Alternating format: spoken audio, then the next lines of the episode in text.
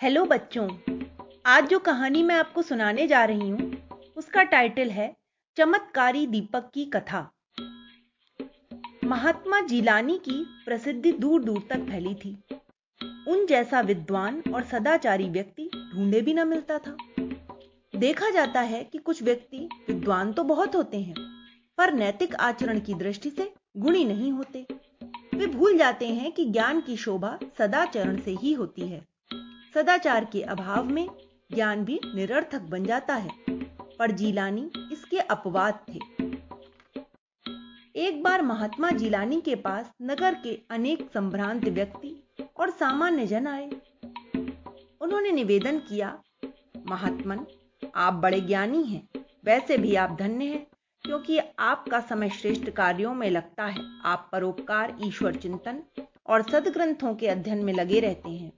आपके ज्ञान से हम भी लाभ पा सकें, ऐसा कोई उपाय कीजिए। जीलानी बोले, पुत्रों, मेरी कुटिया का द्वार तुम सब के लिए सदैव खुला हुआ है। तुम जब चाहो, यहाँ आओ, जिस विषय पर चाहो चर्चा करो। तभी एक नागरिक बोला, महाराज, यह ठीक है कि आपके प्रेरणा भरे वचन हमें सन्मार्ग पर ले जाते हैं। हमारा उत्थान करते हैं पर हम ठहरे गृहस्थ परिवार के भरण पोषण में, समाज के उपयोगी कामों में हमारा सारा समय निकल जाता है। जब हम चाहें, तभी तो आपके पास आ नहीं सकते। इसलिए मेरा निवेदन है, कृपया आप हमारे लिए कोई पुस्तक लिखें। उसे हम कभी भी पढ़ सकते हैं। सभी को यह सुझाव बहुत अच्छा लगा। जीलानी ने भी यह कार्य प्रसन्नता से स्वीकार किया। ज्ञान की उपयोगिता भी इसमें है कि वह किसी के काम आए। जीलानी ने नीति संबंधी पुस्तक लिखना प्रारंभ कर दिया। राजा ने उसके लिए सारी सुविधाएँ जुटा दी। दिन में वे बड़े व्यस्त रहते थे। मनुष्यों की सेवा सहायता में उनका बहुत सारा समय निकल जाता था। उनका विचार था कि अपने लिए तो पशु पक्षी भी जीते हैं। मनुष्य की सार्थकता तो इसी में है कि वह दूसरों के काम आए। दिन में जब भी थोड़ा समय मिलता, वे पुस्तक लिखने बैठ जाते। जीलानी ना तो खाली बैठते थे ना ही समय नष्ट करते थे। जिसमें ये दोनों गुण आ जाते हैं, वह सदैव उन्नति करता है। जीलानी सोचते थे कि अधिक सोने से भी समय नष्ट ही होता है। इतना ही सोना चाहिए जितना शरीर के लिए आवश्यक है। मनुष्य जैसी, चाहे वैसी आदतें डाल सकता है।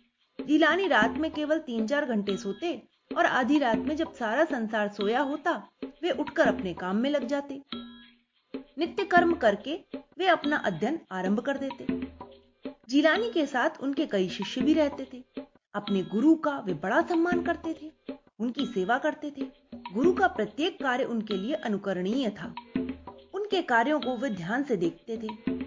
एक दिन की बात है, सारे शिष्य फुसफुसाते हुए आपस में बात कर रहे थे। वाहिद बोला, एक चीज़ देखी तुमने? क्या जलाल मोहम्मद ने पूछा, अरे, वही चमत्कारी दीपक जब महात्मा जी लिखते हैं तो वही चमत्कारी चिराग जलाते हैं। और जब वे पढ़ते हैं या पूजा करते हैं तो सादा दीपक जलाते हैं। साविर, जो कि अब तक अपने धैर्य को रखे हुए था और उनकी सारी बातें सुन रहा था, अचानक बोल पड़ा अच्छा अब बात समझ में आई कि वे इतना अच्छा क्यों लिखते हैं? वे जो कुछ भी लिखते हैं, वह सीधा हमारे दिमाग पे असर करता है। इसका कारण वही चमत्कारी दीपक है। और इसीलिए वे इतनी जल्दी जल्दी लिख जाते हैं। हम तो इतनी देर में बात सोचते ही रह जाएँगे। उनका तो पूरा पन्ना ही भर जाता है।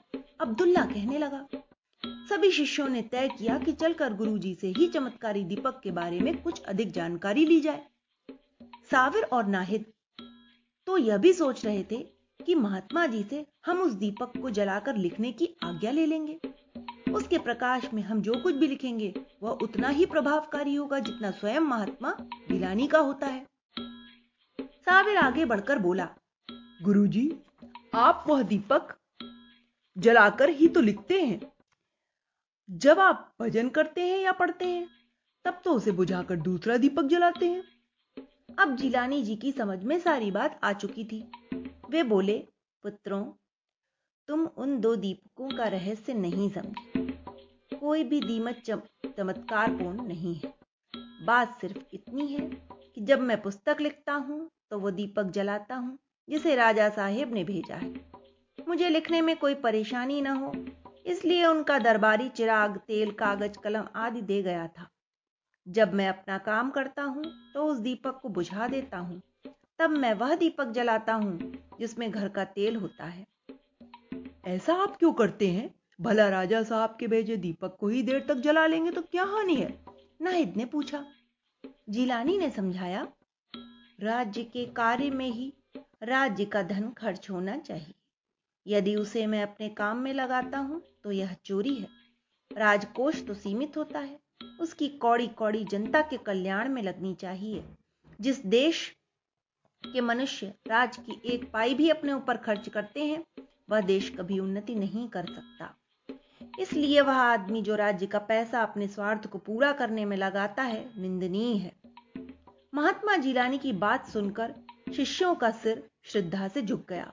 तो बच्चों, इस कहानी से हमें यही सीख मिलती है कि हमें सरकार और राज्य का पैसा अपने निजी कार्यों पर कभी खर्च नहीं करना चाहिए और न इतना स्वार्थी होना चाहिए और अपने समय की हमेशा कद्र करनी चाहिए समय का सदुपयोग करना चाहिए। Okay bye